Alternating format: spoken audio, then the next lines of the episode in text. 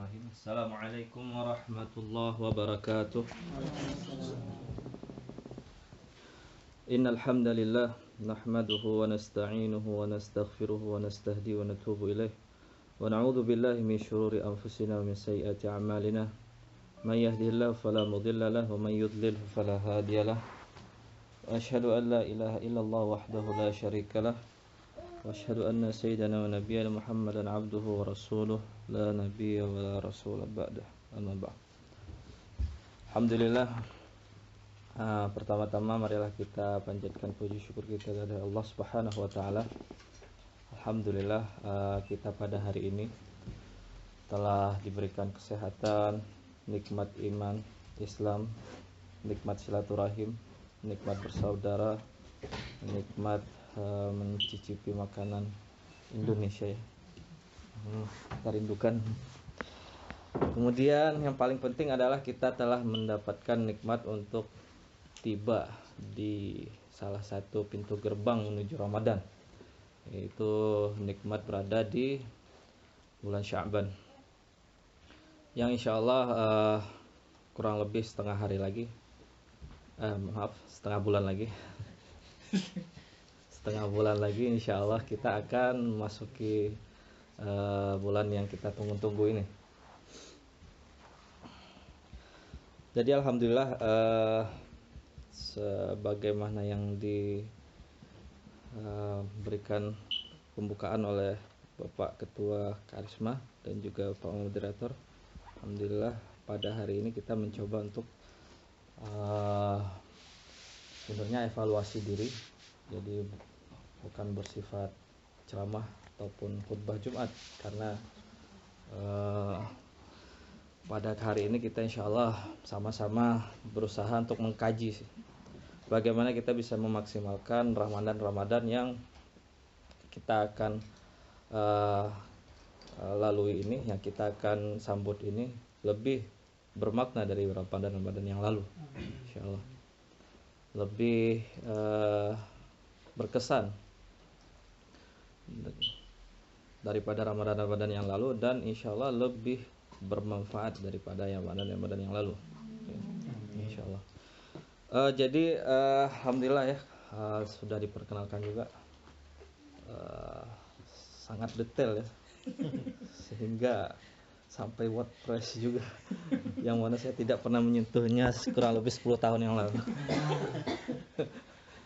Jadi uh, mungkin kalau seandainya diminta upgrade itu uh, salah satu permohonan maaf saya yang pertama karena selain saya juga tidak pernah menyentuhnya lagi, saya tidak tahu di mana letaknya dan passwordnya juga. Jadi uh, jika seandainya bapak-bapak, ibu-ibu coba melihat intisari kajian hari ini dipastikan tidak ada di WordPress itu.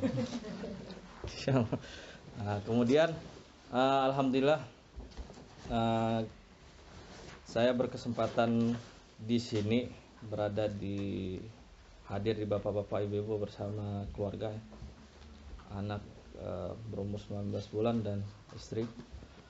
Uh,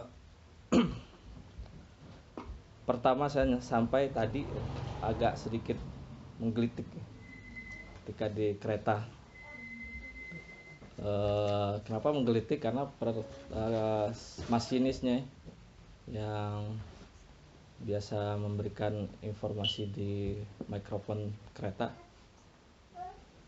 Jadi uh, dia itu berkata seperti ini uh, welcome to Manchester the home of 20 times champions of football Kira-kira kalau fans MU pasti ngerti ini. Iya. yeah. Jadi padahal pada waktu itu kereta banyak dipenuhi dengan uh, fansnya City. ya, yeah. karena uh, pada hari ini di saat yang bersamaan bakal ada pertandingan ya dengan Jadi maksudnya apa? Dari uh, dengan tujuan kita berkumpul di sini bahwa mereka juga uh, si fans MU ini seperti tidak rela bahwa klub kesayangan mereka ini bakal disaingi dengan klub mana pun. itu salah satu semangat bagaimana loyalitas mereka terhadap klub bola uh, untuk kita kita bisa mengambil contoh loyalitas kita bagaimana uh, Ramadan kita ini uh, harus lebih baik daripada Ramadan yang lalu ataupun kita kalau bisa kita tidak rela Ramadan kita ibadah kita ini uh, kurang daripada Ramadan-Ramadan yang lalu kurang daripada apa yang telah kita lakukan uh, terhadap Ramadan-Ramadan yang telah lalu. Nah, Rasulullah SAW pernah bersabda uh, bahwa dalam hadis riwayat Ahmad yang artinya ketika Ramadan tiba maka akan dibukakan pintu-pintu rahmat ditutup pintu-pintu neraka dan akan dibelenggu setan-setan di dalamnya. Kemudian bahkan Rasulullah SAW juga pernah uh, bersabda bahwa dalam artinya uh, Ramadan ini merupakan Ramadan uh, bulan yang penuh dengan keberkahan. Di dalamnya juga ada malam daripada uh, lebih baik daripada seribu bulan. Cukup seribu bulan. Jadi logikanya bapak-bapak ibu-ibu sekalian, uh, kalau seandainya uh, kita ini rata-rata pasti sudah uh, mungkin tidak semuanya ya, tapi kebanyakan besar saya bisa pastikan kita sini sudah bekerja. Ada di dalam sistem kita kalau seandainya Ramadan itu yang paling ditunggu apa? Buka. Uh, kemudian? Gaji ke? Gaji ke 13 iya. ataupun THR THR iya. ini gaji ke 13 kira-kira berapa bulan gaji itu? Satu lah. Satu bulan ya? THR oh enggak. Kalau swasta dua. Kalau swasta dua? Biasanya. Ya kalau PNS satu biasanya. Ya ada yang setengah nggak ataupun ada yang lima? Setengah karena tugas belajar. Karena tugas belajar. Oke. Jadi macam-macam ya. Yang pastinya itu merupakan uh, bonus ya. itu merupakan bonus yang diberikan itu setara dengan ada yang satu bulan gaji ada yang dua bulan gaji kalau yang swasta dan ada yang setengah. Kalau itu dia lagi sedang bertugas belajar. Nah coba kalau seandainya bapak-bapak ibu-ibu ini dapat kira-kira bonus seribu bulan gaji. Waduh, masya Allah. itu bagaimana? Amin. langsung langsung pensiun ya? Detik itu juga ya? Insya itu kira-kira ibu-ibu gimana tuh? Bilang ke bapaknya udah apa gak usah kerja aja. Ya udah dapat seribu bulan itu nggak mungkin. nggak mungkin. Kerja tetap. Kerja tetap tetap. tapi udah dapat seribu bulan gaji itu. Bonus ya. Nah itu bagaimana ceritanya kalau seandainya kita dapat bonus yang datangnya itu langsung dari Allah Subhanahu Wa Taala? Kita dengan seribu bulan gaji aja mungkin eh maaf dengan satu bulan gaji aja eh, bahagianya luar biasa ya. Dengan satu atau dua bulan gaji aja oh alhamdulillah nih anak bisa beli baju ya.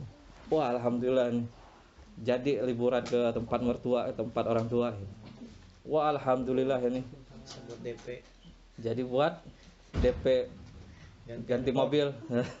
wah alhamdulillah nih bisa nih buat kos-kosan 10 pintu lagi gitu. Tapi ini bagaimana kita bisa bayangkan bahwa rahmat yang akan diberikan ini nggak cuma eh, nggak cuma satu bulan dua bulan atau bahkan eh, tiga bulan seribu bulan yang akan diberikan oleh Allah Subhanahu Wa Taala seribu bulan yang akan diberikan oleh Allah Subhanahu Wa Taala. Karyawan PNS dan yang semisalnya ini ketika beliau mereka ini mengharapkan gaji 13 ya, otomatis apa yang dipersiapkan? Dia akan berusaha melihat memperlihatkan kepada atasan ataupun yang semisalnya bahwa kerja kinerjanya ini bagus. Kinerjanya ini mantap layak diberikan bonus Nah, bagaimana kita mau mengharapkan yang seribu bulan ini kalau seandainya kita memperlihatkan kinerja yang kita lakukan selama sebulan ini biasa-biasa aja kepada Allah Subhanahu wa taala. Ataupun sedekah kita mungkin masih 1 2 3 pon, kita mengharapkan surga Firdaus. Masya Allah. Masuk akal nih kira-kira. Atau mungkin kita masih eh, suka menggunjing, suka menggibah. Atau mungkin kita masih suka berkata yang tidak disukai oleh orang lain walaupun itu benar. Tapi kita mengharapkan ampunan Allah seluas-luasnya. Atau mungkin kita masih mengharap eh, kita mengharapkan berkah dari Allah Subhanahu wa taala tetapi kita ibadah kepadanya saja masih kurang, masih loyo, masih eh, tidak ada bekas setelah ibadah itu. Atau mungkin kita masih mengharapkan eh, diluluskan FIFA, diluluskan ujian dengan nilai terbaik, tapi usaha kepada Allahnya itu kurang daripada usaha kepada eh, tujuan itu sendiri. Kita bisa menilai diri kita sendiri mulai dari sekarang. Kenapa ini penting? Karena bahwa Rasul Allah Subhanahu wa taala mengatakan syahrul Ramadan itu cuma apa? Ayaman ma'dudah. Ayaman ma'dudah. Hari-harinya ini bisa dihitung. Ya. Dalam artian ini eh, zamannya ini cuma terbatas. Bulan Ramadan nggak tiap bulan. Apalagi uh, Lailatul Qadar itu cuma satu dan tidak semua juga orang bisa mendapatkan Lailatul Qadar. Bulan Ramadan cuma 30 bulan, 30 hari maksudnya. Jadi Rasulullah SAW bersabda bahwa asyahru hakaza hakaza wa hakaza. Asyahru hakaza wa hakaza wa hakaza. Dalam artian bulan itu jumlahnya itu harinya ada 10, 20, 30. Ada 10, 20, 29. Nah, itu maksudnya seperti itu. Jadi bulan bulan di tahun Hijriah itu ada 30 ataupun 29. Nah, jadi itu tergantung terhadap uh, bagaimana hilal yang nampak nantinya. Alhamdulillah kalau seandainya itu 30 ada masih Bonus plus. sehari ya? bonus sehari ya. Bonus sehari ibadah. Bonus sehari zak- zakat. Bonus sehari eh, sedekah. Bonus sehari memberi makan anak yatim. Bonus sehari memberi makan eh, orang puasa. Apabila dia 29 nah, itu bagaimana kita mengharapkan eh, istilahnya eh, mengganti daripada hilang bonus tersebut? Oleh karena itu perlu istilahnya persiapan. Perlu istilahnya strategi perlu istilahnya eh, bagaimana kita eh, master plan yang itu kita harus benar-benar akurat benar-benar matang dilengkapi dengan visibility yang yang layak. Visibility tadinya yang layak. Nah bagi sebagaimana mungkin eh, sebagian besar dari kita ketika kita menghadapi ujian ya, ketika kita menghadapi ujian yang perlu kita persiapkan adalah bekal untuk menghadapi ujian tersebut. Kita selalu mengharapkan kita mendapat nilai yang tinggi, walaupun eh, kenyataannya mungkin bisa jadi sama, bisa jadi tidak sama. Tetapi Allah Subhanahu wa taala apabila kita telah mengharapkan eh, kita mentargetkan bahwa kita ini insya Allah dapat memaksimalkan eh, Ramadan kita ini maka Allah eh, dengan sikap rahmatnya dengan sifat rahmatnya pasti akan berusaha membantu dan memberikan rahmatnya ini sehingga kita bisa mendapatkan eh, maksimal nilai maksimal ibadah yang maksimal dalam Ramadan Allah Subhanahu wa taala berfirman dalam hadis kursi diriwayatkan oleh Imam Tabrani, "Ana 'inda dhanni 'abdi bi." Bahwa sesungguhnya aku ini sesuai dengan prasangka hamba-hambaku. Iya. Aku ini sesuai dengan prasangka hamba-hambaku. Jadi kalau seandainya kita ini udah ah Ramadan beh malah panjang lagi nih. Sahur jam 4, buka setengah 10. kadang nambah setengah 10 lewat 15 gitu Sahur jam 3. sahur jam 3 lagi nih Sahur jam 3. iya Main Pakistan jam 2. Oh ya Pakistan jam 2 Iya. Lebih cepat panas lagi. Terus belum kuliah belum assignment belum ujian.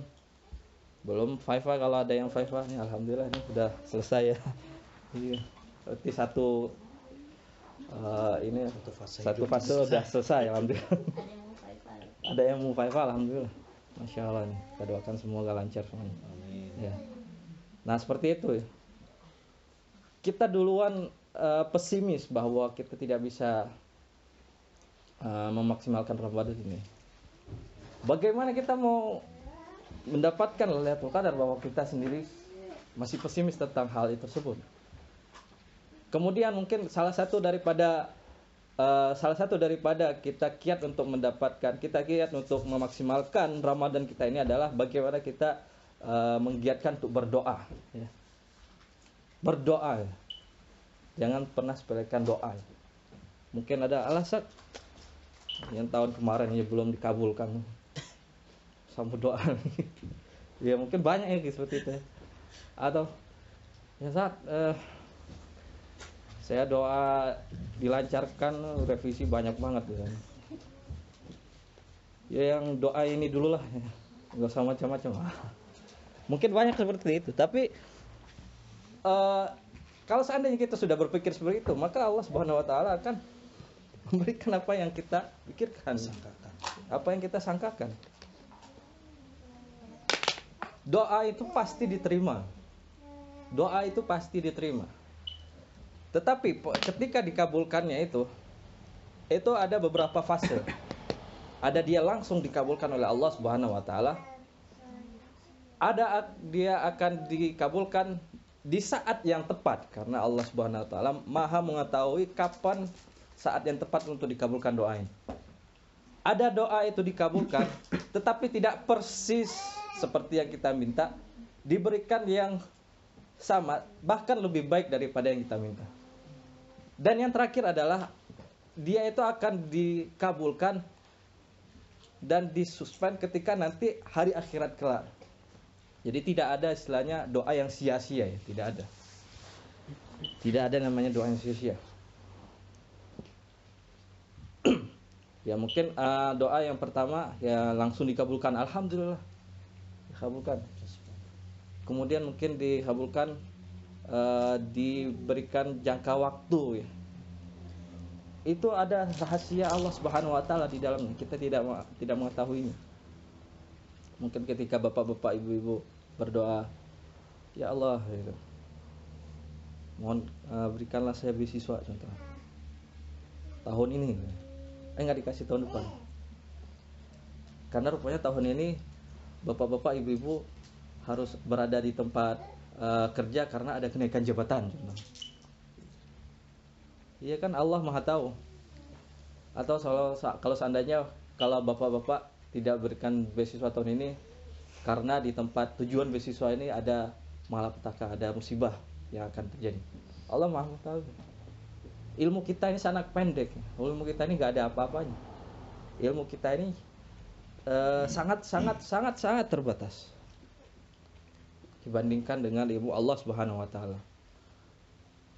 Atau mungkin ada yang ingin berdoa bahwa diberikan eh, contoh mobil ya kan. Mobil eh, ya Allah berikanlah saya kendaraan gitu. Ya paling kurang Vauxhall lah gitu. Kemudian nggak diberikan, ini tiba-tiba datang langsung dat- cash dari Allah Subhanahu Wa Taala diberikan hadiah BMW contoh. Iya. Atau yang ya Allah berikanlah kendaraan. Tapi alhamdulillah yang dapat lebih baik daripada ini. Ini contoh bahwa Rasul uh, Allah Subhanahu wa taala ini Maha mengetahui apa yang paling dibutuhkan oleh hambanya. Kita bisa meminta uh, apa saja, minta apa saja yang menurut kita itu baik, tapi Allah Subhanahu wa taala lebih mengetahui itu baik atau kepada kita atau tidak. Jadi tidak pe- jangan pernah sekali mendiskreditkan doa. ya. Doa itu sebagaimana uh, firman Rasul, uh, sabda Rasulullah SAW bahwa doa silahul mukmin bahwa doa itu senjatanya orang mukmin. Senjatanya orang mukmin. Dikala semua senjata kita telah sirna dikala semua senjata kita tidak ada maka salah satu yang tinggal adalah doa. Maka berdoalah berdoalah dan berdoalah supaya Ramadan kita ini mendapat uh, berkah dan maksimal. Kemudian uh, bagaimana kita mempersiapkan Ramadan kita ini? Pertama, kita berusaha mengintrospeksi diri bahwa apa pencapaian yang telah kita lakukan pada Ramadan sebelumnya. Ya. Kita introspeksi dulu nih. Kita list kalau bisa. Ini saya ngajinya uh, Ramadan kemarin, waduh nih cuma sekali setengah khatam lah. Ya, Oh, udah nih saya kemarin karena ujian cuma 25 juz bacanya. Atau aduh nih saya nggak pernah baca Al-Quran nih tapi taraweh sering. Oh, iya. kemudian oh nih saya cuma nge, uh, baca Quran khatam tapi dengerin doang tilawah. Nah, baca. Ya. udah kita list semua kemudian wah nih saya Ramadan uh, cuma taraweh Alhamdulillah di list Kemudian setelah kita mengetahui pencapaian-pencapaian kita semua itu, setelah kita mengetahui uh, track record kita selama Ramadan tahun lalu, kita bikin planning, kita berazam kepada Allah Subhanahu wa taala bahwa paling tidak ini Ramadan kita ini satu klik lebih baik daripada Ramadan sebelumnya. Paling tidak kalau seandainya saya kemarin 25 eh, juz kali ini harus khatam. Paling tidak kalau seandainya saya kemarin 10 juz ke bacaan Al-Qur'annya, kali ini harus uh, setidaknya 15 juz. Kalau paling tidak kalau seandainya saya Ramadan kemarin uh, cuma baca Al-Qur'an saja, paling tidak Ramadan kali ini saya bisa membaca Al-Qur'an beserta terjemahannya. Paling tidak kalau seandainya saya kemarin tarawih ini uh, 10 pertama aja yang pertama yang paling banyak. 10 kedua udah mulai ke mall 10 ketiga udah mulai ke stasiun terminal. Nah, jadi saya usahakan Ramadan ini paling enggak uh, sampai 29 sudah full tarawih. Kita targetkan semuanya. Kita letakkan perlu kalau perlu jam-jamnya jam segini saya target uh, selain saya kuliah wah ini ada break setengah jam. Ya udah baca Quran 15 menit kemudian setelahnya setelahnya itu istirahat apakah berbaring? Kan nggak ada istirahat makan siang kan Ramadan. Nah, hmm. jadi dimaksimalkan maksimal makan siang itu dengan baca Al-Quran. Jadi seperti itu. Kemudian juga kalau seandainya uh, baca Al-Quran uh, tidak bisa dalam setelah se, setelah sholat misalnya kalau seandainya mau sholat subuh bisa sholat asar sholat duhur, sholat asar bisa. Mungkin sholat maghrib ya agak susah ya. Makanya kita berusaha untuk membuat target, membuat uh, planning bahwa uh, sholat uh, Ramadan kita kali ini harus kita maksimalkan ngajinya itu di asar ataupun di zuhur ataupun di subuhnya. Ya. Kalau seandainya memang bercermin pada Ramadan tahun lalu, maghrib itu kita susah baca Quran. Contohnya seperti itu. Ya kira-kira. Susah nggak baca Quran kalau setelah maghrib? Susah. Godaannya banyak. Susah ya. Godaannya banyak. Godaan dari sendiri. Tapi kan setannya udah terbelenggu. Yang goda siapa lagi? Makanan. Nah itu dia. Itu saya sih mau simpan buat pertanyaan tadi itu Pak Iya ya. Setannya kan sudah terbelenggu. Kenapa kok bisa kita tergoda? Nah itu dia. Jadi uh, apa sih penyebab kita bisa tergoda pada Ramadan? Imam Qurtubi pernah berkata bahwa ada dua macam. Yang pertama, apakah dia itu uh, timbul dari hawa nafsu sendiri? Yang kedua adalah uh, merupakan godaan dari setan tapi dari golongan manusia. Ya kan dalam surat Anas minal jin nati wanas dari ada golongan dari jin ada golongan dari manusia. Seperti itu. Jadi uh, memang setan semua terbelenggu tetapi kita harus mengalahkan diri kita sendiri untuk bisa memaksimalkan Ramadan kali ini. Itu yang kedua. Kemudian yang ketiga bagaimana kita memaksimalkan Ramadan? Berbanyak-banyaklah istighfar pada Allah Subhanahu wa taala. Kenapa kok hubungannya Ramadan sama istighfar? Kan kita mau ibadah bukan membuat dosa ini. Ya. karena sesungguhnya bahwa yang menghalangi kita untuk melakukan ibadah yang menghalangi kita untuk meningkatkan ibadah adalah dosa kita Allah berfirman dalam surah Asy-Syura ayat 40 wa jazaa'u sayyi'atin sayyi'atu misluha bahwa uh, balasan dari sebuah dosa adalah dosa itu sendiri.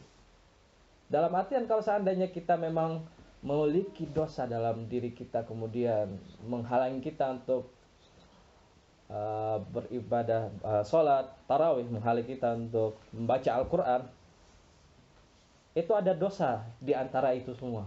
Jadi kita harus menghilangkan barrier dosa ini dulu dengan beristighfar sebanyak-banyak mungkin pada Allah Subhanahu wa taala. Setelah itu insya Allah ya, insya Allah plong. Insya Allah plong.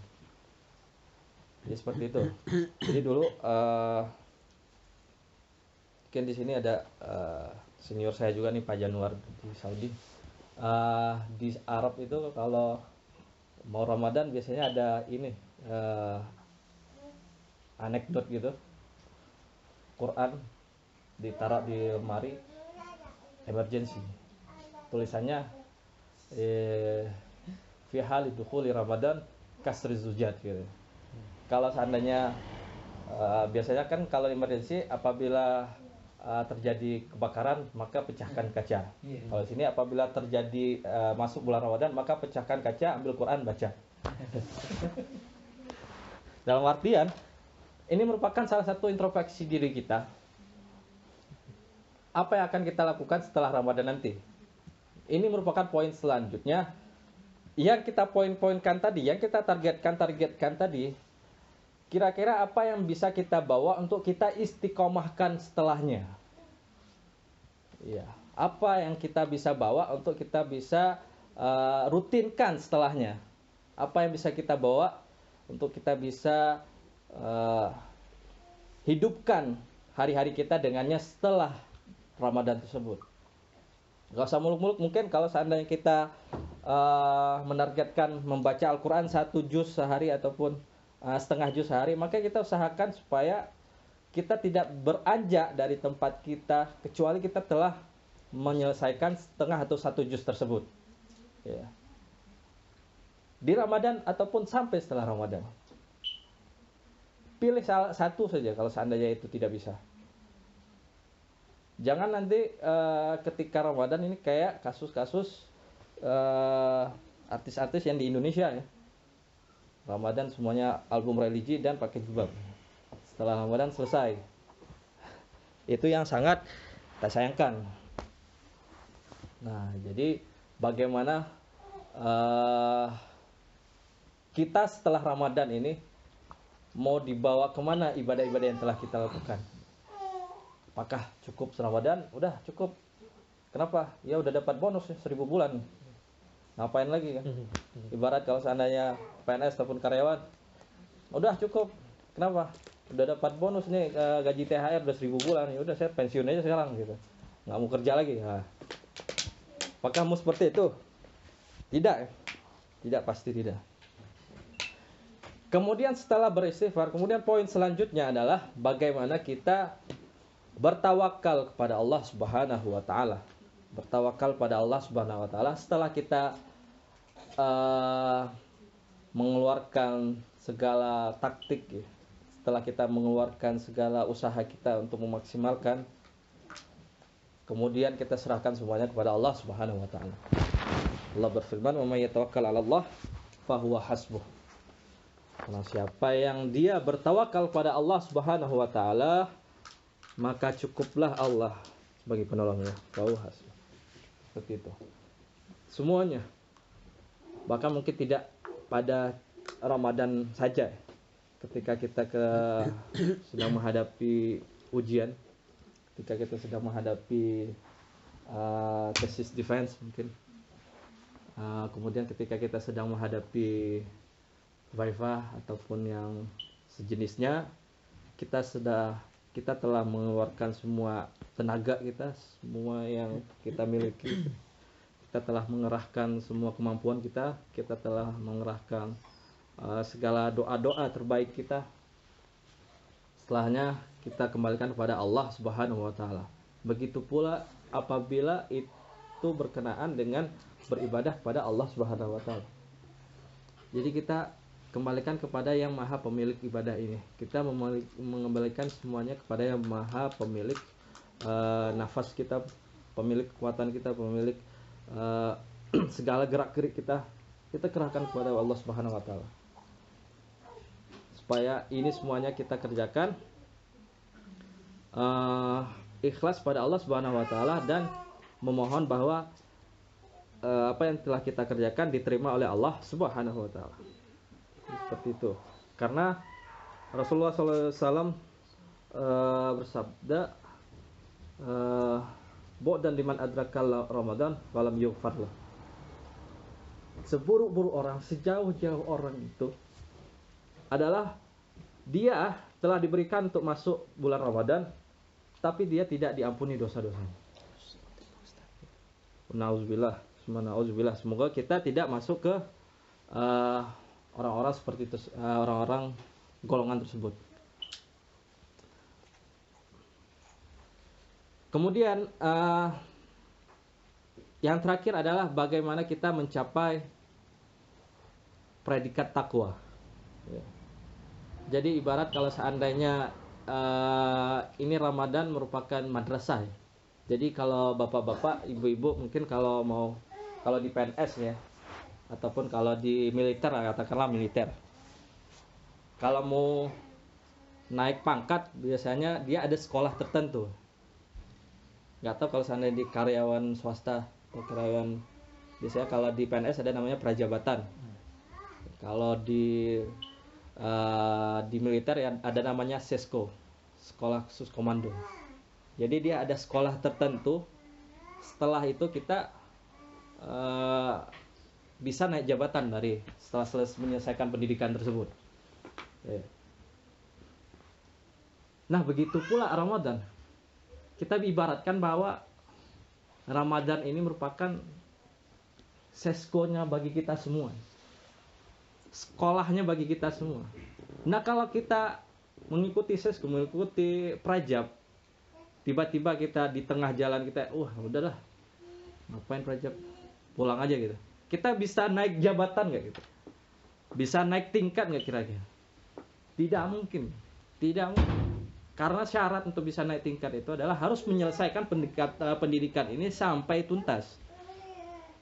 Harus menyelesaikan pendidikan ini sampai selesai. Baru setelah itu bisa naik jabatan. Begitu pula Ramadan bapak-bapak ibu-ibu sekalian bahwa di situ ada kenaikan tingkat ketakwaan kita pada Allah Subhanahu wa taala ini merupakan uh, madrasah untuk menaikkan tingkat ketakwaan kita kepada Allah Subhanahu wa taala. Jadi, kebayang nggak kalau seandainya kita cuma sekolahnya setengah saja? Artinya kita memaksimalkan uh, Ramadan cuma nyampe sampai 10 terakhir.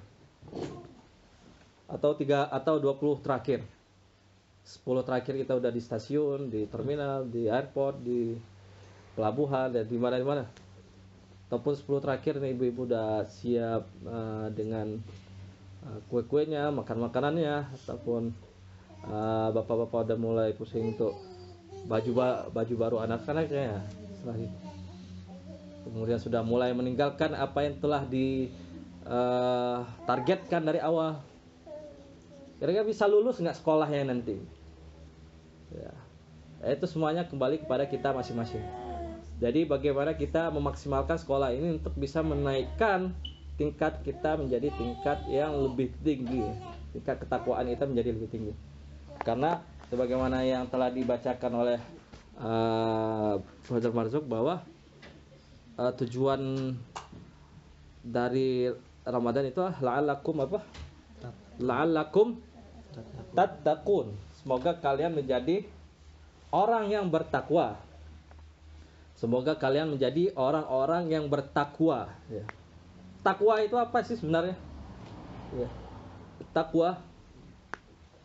Takwa itu sebagaimana dijelaskan oleh eh, ulama-ulama terdahulu bahwa bagaimana kita menjadikan antara kita dan azab Allah itu penghalang. Bagaimana caranya? Dengan bimtithali awamirihi wajtinabi nawahi. Dengan mengerjakan segala perintahnya dan menjauhi segala larangannya. Jadi seperti itu.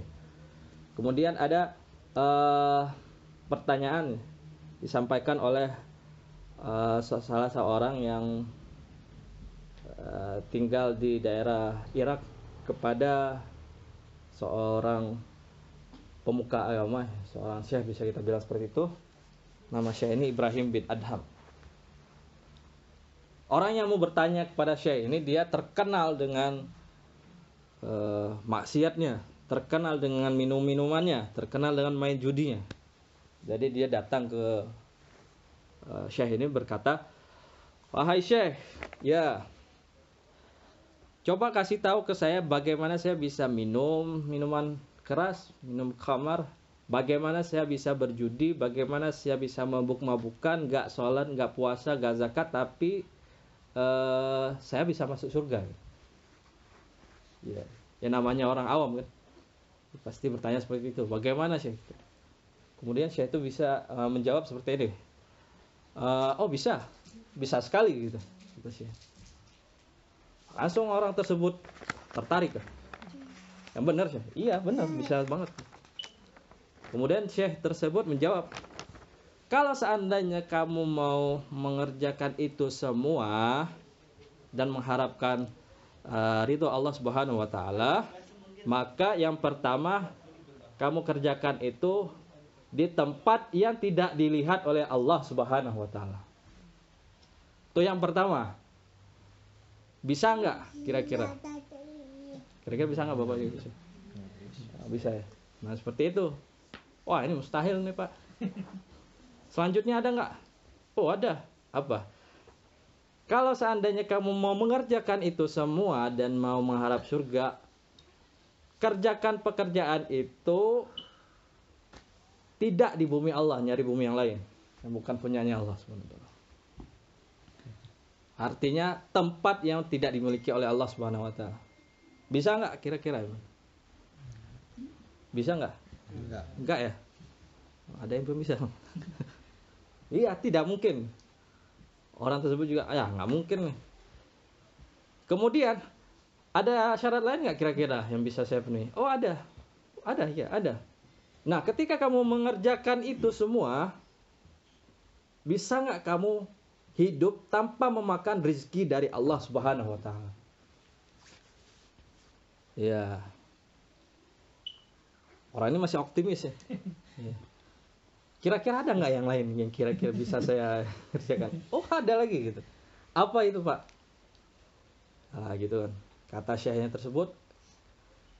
Ketika kamu ingin mengerjakan itu semua, kemudian e, malaikat maut datang, coba ucapkan tunggu dulu jangan cabut nyawa saya dulu saya mau taubat dulu baru setelah itu baru cabut bisa nggak kira-kira ya enggak juga ya udah dengan putus asa akhirnya orang tersebut uh, kembali dengan muka murung. Kembali dengan muka murung dan intinya adalah dari kisah ini bagaimana uh, si syekh ini si guru ini dengan hikmahnya dia tidak langsung menjat wah nggak mungkin ini seperti ini nggak mungkin seperti ini nggak mungkin seperti ini. Tidak. Kita berusaha untuk uh, memberikan pendekatan dari arah yang berbeda terhadap audiens yang berbeda juga jangan semuanya kita samakan dan uh, dengan seperti itu kita bisa uh, memberikan pencerahan kepada orang lain yang itu lebih mengena padanya. Dari situ kita bisa mengambil intisari bahwa inilah eh, pokok-pokok ketakwaan pada Allah Subhanahu wa taala.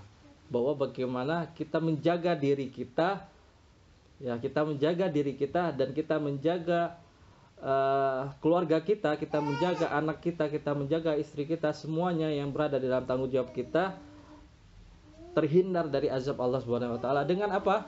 Dengan dua tadi.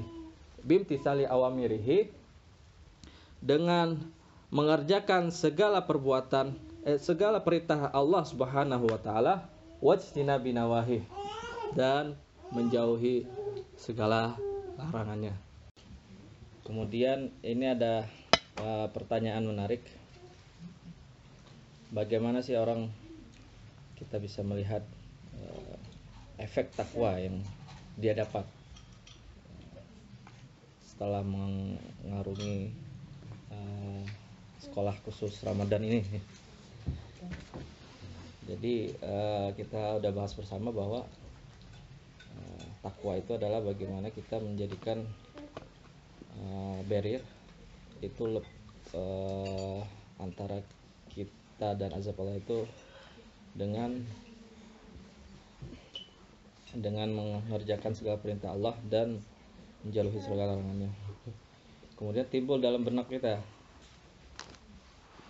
Biasanya kan kalau seandainya kita ujian ada namanya hasil, ada namanya skor.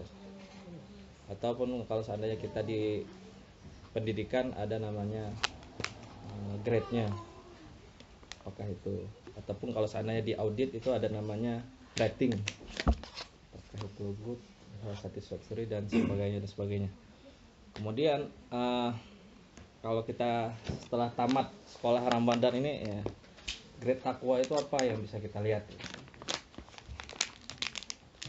Di sini kita bisa melihat bahwa eh, memang eh, terbatas dari eh, ilmu kami yang masih eh, tidak sejauh yang senior-senior lain, tapi eh, yang pernah kami dapatkan bahwa kita bisa menilai eh, Ramadan kita ini menjadi Ramadan yang eh, sebagaimana yang kita harapkan yaitu predikat takwa ataupun sebagaimana yang tidak kita harapkan itu yang biasa saja berlalu. Eh, ditandai dengan bagaimana kita mengedepankan hak-hak Allah terhadap hak kita masing-masing. Hak-hak Allah dalam hak-hak kita masing-masing. Contoh kalau seandainya kita eh, sedang berada dalam lingkungan kerja ataupun berada dalam lingkungan kuliah ataupun berada dalam lingkungan apa pun eh, ketika kita telah mendengar azan apakah itu azan maghrib azan isya azan asar atau azan zuhur ya utamanya? Bagaimana kata berusaha untuk eh, sekuat-kuatnya semampu-mampunya kita mengedepankan panggilan Allah daripada panggilan yang lain Sini sulit denger azan. nah itu dia Alasan. tapi alhamdulillah eh, aplikasi azan masih ada ya jadi dengan aplikasi azan itu salah satu daripada wasilah kita untuk berusaha eh, menerapkan nih jadi seperti itu ya kira-kira insya Allah bagaimana kita mengedepankan hak Allah daripada yang lainnya Ya. Seperti itu. Kemudian eh, setelah itu kita bisa melihat sih sebenarnya kita bisa melihat ketika Ramadan ya. Mungkin kalau di sini karena kita minoritas jadi kita bisa melihat. Kita tidak terlalu jelas melihatnya. Tapi ketika kita berus- eh, berada di negeri sendiri kita bisa melihat eh, yang memang eh, dia ini eh, Ramadannya itu dipergunakan dengan sebaik-baik mungkin dengan yang tidak. Contoh kalau seandainya di eh eh, sholat apa ya sholat id sholat idul fitri. Sholat idul fitri itu godaannya sebenarnya sangat besar daripada sholat yang lain. Karena kenapa? Khutbahnya itu apa? Belakangan. Lah Iya. Iya benar. yang penting sholatnya dulu. Ya. kadang udah Selesai sholat khutbah bubar gitu. Nah. itu dia. Iya, yang penting sholatnya kan nggak eh, nggak eh, nggak mendengar khutbahnya. Nah, jadi eh, kita ti- tidak kita maksudnya bukan berarti dengan begitu kita melihat orang yang eh, kabur ini kita cap wah ini nggak bertakwa ini neraka ini. Oh tidak seperti itu itu sangat sangat sangat eh, tidak dianjurkan oleh eh, aturan Islam bahwa kita bisa melihat kita bersama intro- introspeksi diri. Kalau kita untuk tingkat duduk untuk dengar khutbah di hari Idul Fitri aja susah ya. mungkin kita bisa berbenah dalam diri sendiri. Sepertinya ada yang salah dengan Ramadan saya. Sepertinya ada yang uh, keliru dengan apa yang telah saya kerjakan nah oleh karena itu eh, kita berazam kalau seandainya itu terjadi nauzubillah kita segera beristighfar pada Allah Subhanahu wa taala supaya itu tidak benar terjadi. Eh, berazam kalau seandainya diberikan Ramadan selanjutnya hal-hal seperti yang terjadi sehingga timbul kejadian di hari eh, Idul Fitri ini bisa kita hapuskan. Caranya gimana? Ah itu dia. Mas datang namanya masa audit. Masa audit dari bulan Syawal sampai bulan Syaban. Biasanya kan audit itu kan Q1 sampai Q4. Nah, ini cuma eh, dari antara Syaban, dari antara Syawal ke Syaban kita melihat bagaimana sih apa yang kita kurang kok bisa kayak gini gitu. Nah, setelah itu kita ketika kita telah dapat eh, poin-poinnya, oh rupanya ini yang kurang, ini yang kurang, yang kurang. Nah, kita fokuskan bahwa kita harus perbaiki di poin tersebut sehingga insya Allah kita berharap untuk eh, ke depannya benar-benar bisa menghasilkan Ramadan kita. Jadi tidak ada yang salah kalau seandainya memang kita eh, apa maksudnya eh, kita ini tidak mampu ya. Kita ini tidak mampu untuk menargetkan semua yang kita tar- targetkan. Oleh karena itu targetnya harus tinggi ya. Kalau seandainya memang kita memang tidak mampu untuk menargetkan itu semua. Jadi paling enggak capai level satisfaktorinya itu alhamdulillah. Dan yang paling penting satu lagi berdoa ya. Sebagaimana diriwayatkan oleh eh, kalau tidak salah saya Imam Ahmad bahwa eh, Rasulullah selalu mengulang-ulang di 10 hari terakhir Allahumma inni ala dzikrika wa syukrika wa husni ibadatik. Ya Allah, mohon tolonglah aku untuk beribadah eh, mengingatmu, untuk bersyukur kepadamu dan untuk beribadah dengan sebaik-baiknya kepadamu. Kira-kira seperti itu insya Allah. Eh, mudah-mudahan ini dapat menjawab pertanyaan dari Bapak Januar. Insya Allah. Terima kasih eh, atas eh, responnya. Bagaimana Pak? Ada tanggapan? Oh, oh tadi ya tadi saya sebenarnya mau lupa mau cerita pas tadi eh, sholat di masjid Kizra. ternyata eh, Kizra ah, bolak balik harus melihat contekan Pak. karena tinggalnya level sub jadi di boxnya Al-Quran juga tertulis first aid Pak Ini jadi kalau tadi ceritanya ada emergency box, nah Iya. yang di Kirsten juga mungkin ada salah satunya alumni Madinah juga.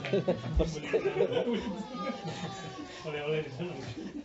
Eh, selanjutnya eh, Mas Arif, ya. Assalamualaikum warahmatullahi wabarakatuh. Waalaikumsalam warahmatullahi Ya mungkin Ramadan eh, kali ini bagi sebagian kita di sini Ramadan pertama di UK atau bagi sebagian yang lain juga ini Ramadan terakhir ya.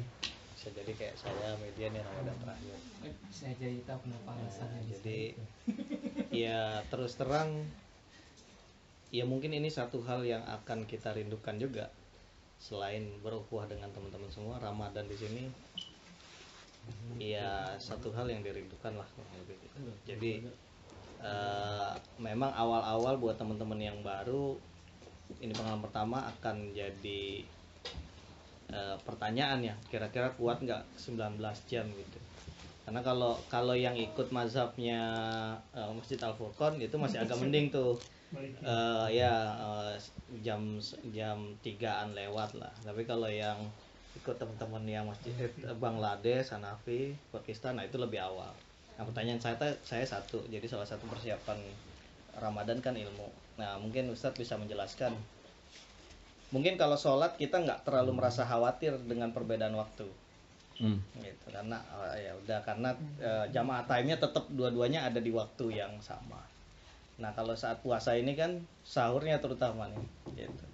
Yang satu kalau jokesnya Bang Hayat dulu setiap mau Ramadan kita keliling kumpulin jadwal sholat tuh. Cari mana yang paling lambat subuhnya.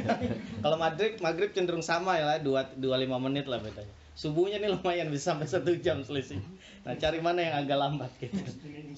Iya Hmm. gitu jadi ya supaya meyakinkan lagi buat saya yang mungkin eh, udah kesekian kali Ramadan atau yang baru apa kira-kira eh, yang bisa meyakinkan kita bahwa perbedaan waktu ini pada akhirnya nggak nggak nggak nggak mengurangi esensi puasa kita seandainya kita memilih eh, salah satu di antara keduanya bagaimana itunya terus juga ini mumpung masih ada dua minggu lagi nih kira-kira amalan apa yang kira-kira bisa kita eh, kebut nih? Ini kan dua minggu nih ini beratnya persiapan nih kalau kalau eh, dulu zaman saya mau masuk kuliah negeri itu ada SPMB atau MPTN kan ada masa intensif nih ini masa intensif nih dua pekan lagi nih sebelum yang sesungguhnya hadir. Nah apa kira-kira amalan yang eh, Rasulullah contohkan yang eh, menjadi sunnahnya yang kira-kira bisa menjadi awalan kita nih. Terutama kan persiapan ya salah satu hal yang saya syukuri di UK ini eh, Ramadan ini malamnya itu eh, pendek. Kenapa saya syukurin? Karena orangnya saya sukanya begadang. Gitu. jadi kalau misalnya malamnya pendek jadi ya sekalian gak usah di pakai tidur. Nah bagaimana manajemen waktu Hmm. eh, yang yang yang asik lah kira-kira begitu supaya nggak ganggu stu- apa waktu aktivitas yang kuliah kerja. Terus juga eh, kita juga bisa mengoptimalisasi waktu-waktu ibadah kita di Ramadan. Nah, kurang lebih itu yang eh, ya harapannya Ustaz bisa sharing ilmu dan pengalaman juga pernah eh, Ramadan di UK kan kira-kira begitu. Ya, terima kasih Pak Arif. Alhamdulillah ya. Jadi eh, Ramadan di UK eh, berapa? 19 jam ya. Ya, 19 jam. Tergantung mazhab masing-masing ya. Ada yang dia lebih cepat atau lebih lambat subuh eh imsaknya atau bagaimana. Jadi poinnya ini adalah eh, bagaimana kita menanamkan kita sanggup nggak gitu ya, Ramadan dengan waktu yang lebih lama daripada yang kita jalankan di Indonesia. Jadi eh, bapak-bapak ibu-ibu sekalian ada sebuah rumus ya, ada sebuah rumus itu kalau seandainya kita terapkan, insya Allah lempeng hati kita. Dalam artian eh, segalanya insya Allah akan menjadi lebih mudah dan eh, kita tidak melihat sebuah eh, rintangan itu sebagai ganjalan malah itu sebagai motivasi rumus yang pertama adalah apabila kita berada dalam eh, konteks kenikmatan dari Allah Subhanahu wa taala kita melihat yang paling bawah dari kita Ya.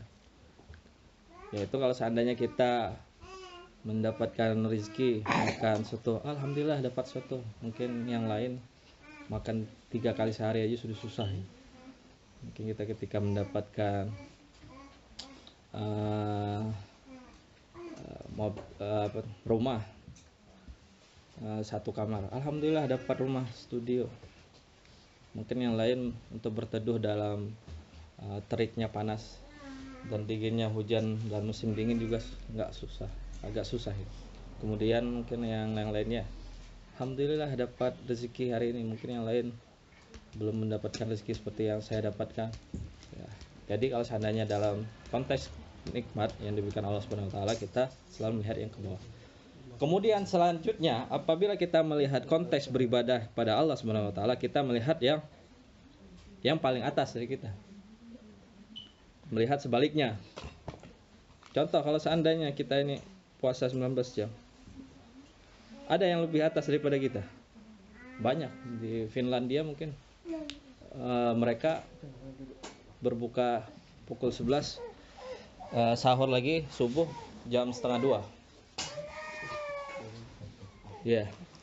Jadi kira-kira lebih panjang mereka apa kita? Kemudian kalau seandainya kita melihat ada yang eh memer- eh, seseorang yang membaca Al-Quran kita sudah baca sehari eh sehari itu nyampe 10 juz kita kaget bahwa ada yang bisa sehari 20 juz kok bisa sih sama dia saya pokoknya harus seperti dia. Itu kalau dalam hal ibadah. Jadi kita kita tabiat manusia selalu membandingkan. Ya pasti. Tabiat manusia itu selalu membandingkan. Tapi bagaimana kita membuat perbandingan ini dalam konteks yang bermanfaat? Konteks yang kalau seandainya yang kita katakan tadi itu terbalik itu malah makin nyesek. Makin susah gitu wah itu dia di- dikasih eh, wah lihat tuh tangga sebelah. Eh eh tangga sebelah. Baru beli KPR eh, eh tangga sebelah tuh. Nambah lagi tuh pintu kosannya. Iya. Eh tangga sebelah. Kemarin dapat kabar dia naik jabatan. Eh tangga depan. Jadi yang eh eh, eh ini malah bikin sesak nafas kita. Sesak hati. gitu. kalau seandainya itu kebalik nih. Terus contoh yang lain lagi eh, kalau seandainya kita masih eh, susah untuk baca Al-Quran atau masih susah untuk sholat ke masjid. Terus mereka lihat eh, kan masih mending. Itu yang itu malah dia nggak pernah ke masjid. Masih mending. Itu tuh tangga belakang. Nggak pernah kelihatan megang Al-Quran. Nah, kalau seandainya itu terjadi maka bahaya gitu oleh karena itu kita berusaha melihat kalau dalam ibadah gimana? Ibadah yang paling atas. kalau dalam mendapatkan rezeki dan nikmat dari Allah Lihat ke bawah. lihat ke bawah. Seperti itu. Itu yang pertama. Kemudian yang kedua yakin kita yakin dan percaya bahwa eh, pahala itu sesuai dengan Jerih, Pak. Ganjaran itu sesuai dengan jerih payahnya. Al jaza min jinsil amal. Bahwa pahala bahwa ganjaran sesuai dengan effort sesuai dengan usaha yang kita keluarkan. Kalau kita usaha 2000 ya pahalanya ya sesuai. Kalau kita mengerjakannya eh, maaf ini bukan 2000 pon ya maksudnya 2000 rupiah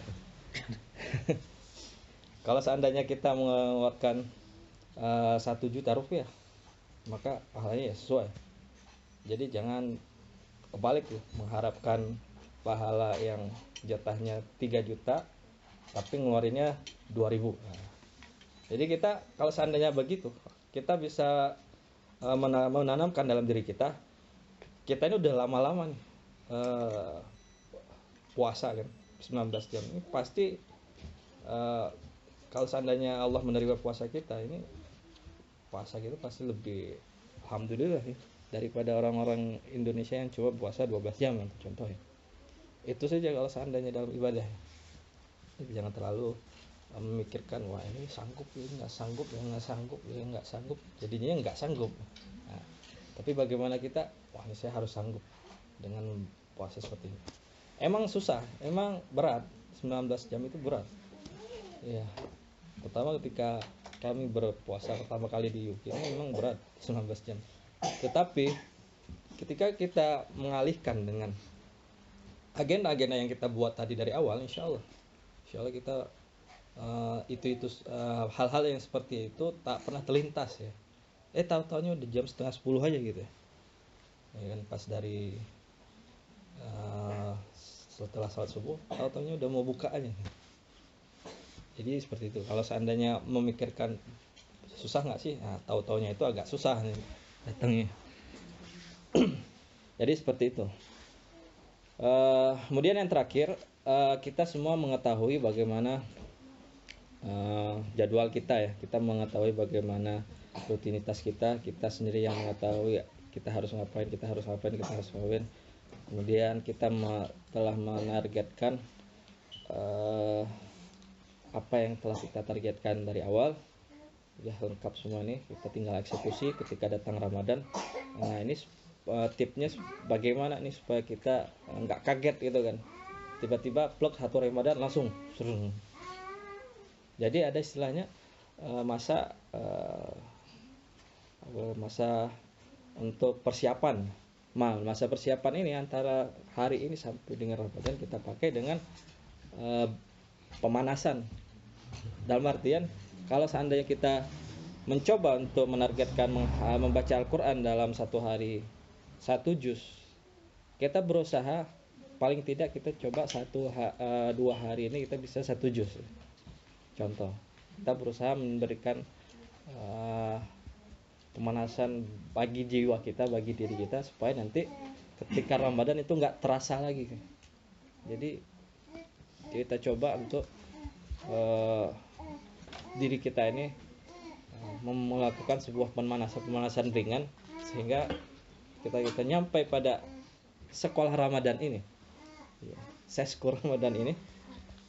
Nantinya eh, ini kita ini maksimal.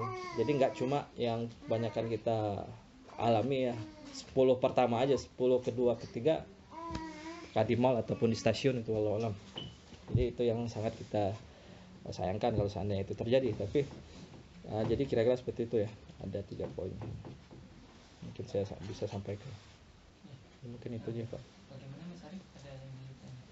Insya Allah cukup. Atau bagaimana kalau yang di Indonesia biasanya umumnya menggunakan Hanafi tiba-tiba karena di sini lebih pendek yang Maliki kita pilih yang Maliki boleh?